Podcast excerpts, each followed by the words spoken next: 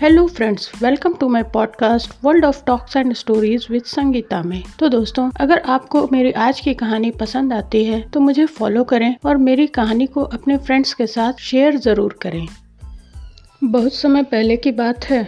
सुब्रोटो लगभग 20 साल का एक लड़का था और कलकत्ता की एक कॉलोनी में रहता था। उसके पिता एक भट्टी चलाते थे जिसमें वे दूध को पकाकर खोया बनाने का काम करते थे।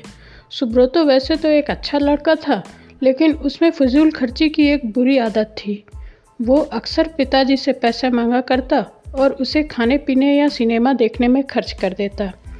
एक दिन पिताजी ने सुब्रोटो को बुलाया और बोले, देखो बेटा, अब तुम बड़े हो गए हो और तुम्हें अपनी जिम्मेदारियां समझनी चाहिए। जो आए दिन तुम मुझसे पैसे मांगते रहते हो और उसे इधर उधर उड़ाते हो, ये अच्छी बात नहीं है। क्या पिताजी, कौन सा मैं आपसे 1000 रुपये लेता हूँ? चंद पैसों के लिए आप मुझे इतना बड़ा लेक्चर दे रहे हैं। इतने से पैसे तो मैं जब चाहूँ आपको लौटा सकता हूँ, सुब्रोटो नाराज़ होते हुए बोला। सुब्रोटो की बात सुनकर पिताजी क्रोधित हो गए, पर वो समझ चुके थे कि डांटने फटकारने से कोई बात नहीं बनेगी। इसलिए उन्होंने कहा, यह तो बहुत अच्छी बात है, ऐसा करो तुम मुझे ज़्यादा नहीं, बस 1 रुपया रोज़ लाकर दे दिया करो। सुब्रोटो मुस्कुराया और ख़ुद को जीता हुआ महसूस कर वहाँ से चला गया। अगले दिन सुब्रोटो जब शाम को पिताजी के पास पहुँचा तो वे उसे देखते ही बोले, बेटा लाओ मेरे 1 रुपये। उनकी बात सुनकर सुब्रोटो ज़रा घबराया और जल्दी से अपनी दादी माँ से 1 रुपये लाकर लौटा दिया। लीजिए पिताजी, ले आया मैं आपके 1 रुपये। और ऐसा कहते हुए उसने सिक्का पिताजी के हाथ में थमा दिया। उसे लेते ही पिताजी ने सिक्का भट्टी में फेंक दिया। ये क्या, आपने ऐसा क्यों किया? सुब्रोटो ने हैरानी से पूछा। पिताजी बोले, तुम्हें इससे क्या, तुम्हें तो बस 1 रुपया देने से मतलब होना चाहिए, फिर मैं चाहे उसका जो करूँ। सुब्रोटो ने भी ज़्यादा बहस नहीं की और वहाँ से चुपचाप चला गया। अगले दिन जब पिताजी ने उससे 1 रुपया मांगा तो उसने अपनी माँ से पैसा मांग कर दे दिया। कई दिनों तक यही सिलसिला चलता रहा। वो रोज़ किसी दोस्त, यार या संबंधी से पैसे लेकर पिताजी को देता और वो उसे भट्टी में फेंक देते। फिर एक दिन ऐसा आया जब हर कोई उसे पैसे देने से मना करने लगा। सुब्रोटो को चिंता होने लगी कि अब वो पिताजी को 1 रुपये कहाँ से ला कर देगा। शाम भी होने वाली थी। उसे कुछ समझ में नहीं आ रहा था कि वो क्या करे। 1 रुपया भी ना दे पाने की शर्मिंदगी वो उठाना नहीं चाहता था। तभी उसे एक अधेड़ उम्र का मजदूर दिखा जो किसी मुसाफिर को हाथ से खींचे जाने वाले रिक्शे से लेकर कहीं जा रहा था। सुनो भैया, क्या तुम थोड़ी देर मुझे ये रिक्शा खींचने दोगे?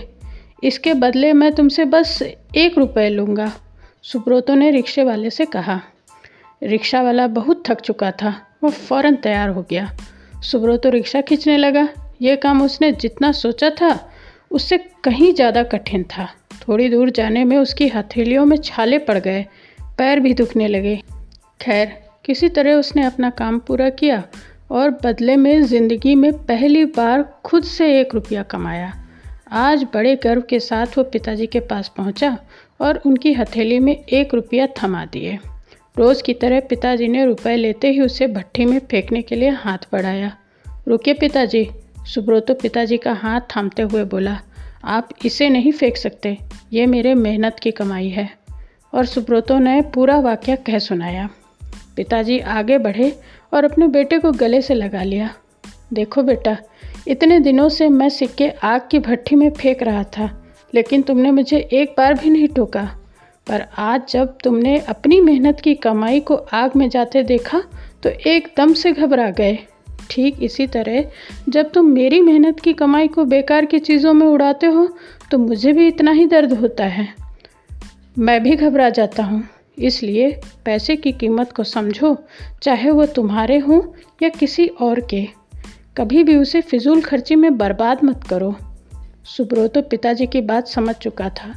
उसने फौरन उनके चरण स्पर्श किए और अपने व्यवहार के लिए क्षमा मांगी। आज वो 1 रुपये की कीमत समझ चुका था और उसने मन ही मन संकल्प लिया कि अब वो कभी भी पैसों की बर्बादी नहीं करेगा। तो मित्रों, यह कहानी बस यहीं तक। मुझे उम्मीद है आपको पसंद आई होगी। अगर आपको मेरी यह कहानी पसंद आई है तो इसे अपने फ्रेंड्स के साथ शेयर करना ना भूलें और मेरे चैनल को सब्सक्राइब ज़रूर करें। मिलते हैं जल्द एक नई कहानी के साथ, तब तक के लिए धन्यवाद।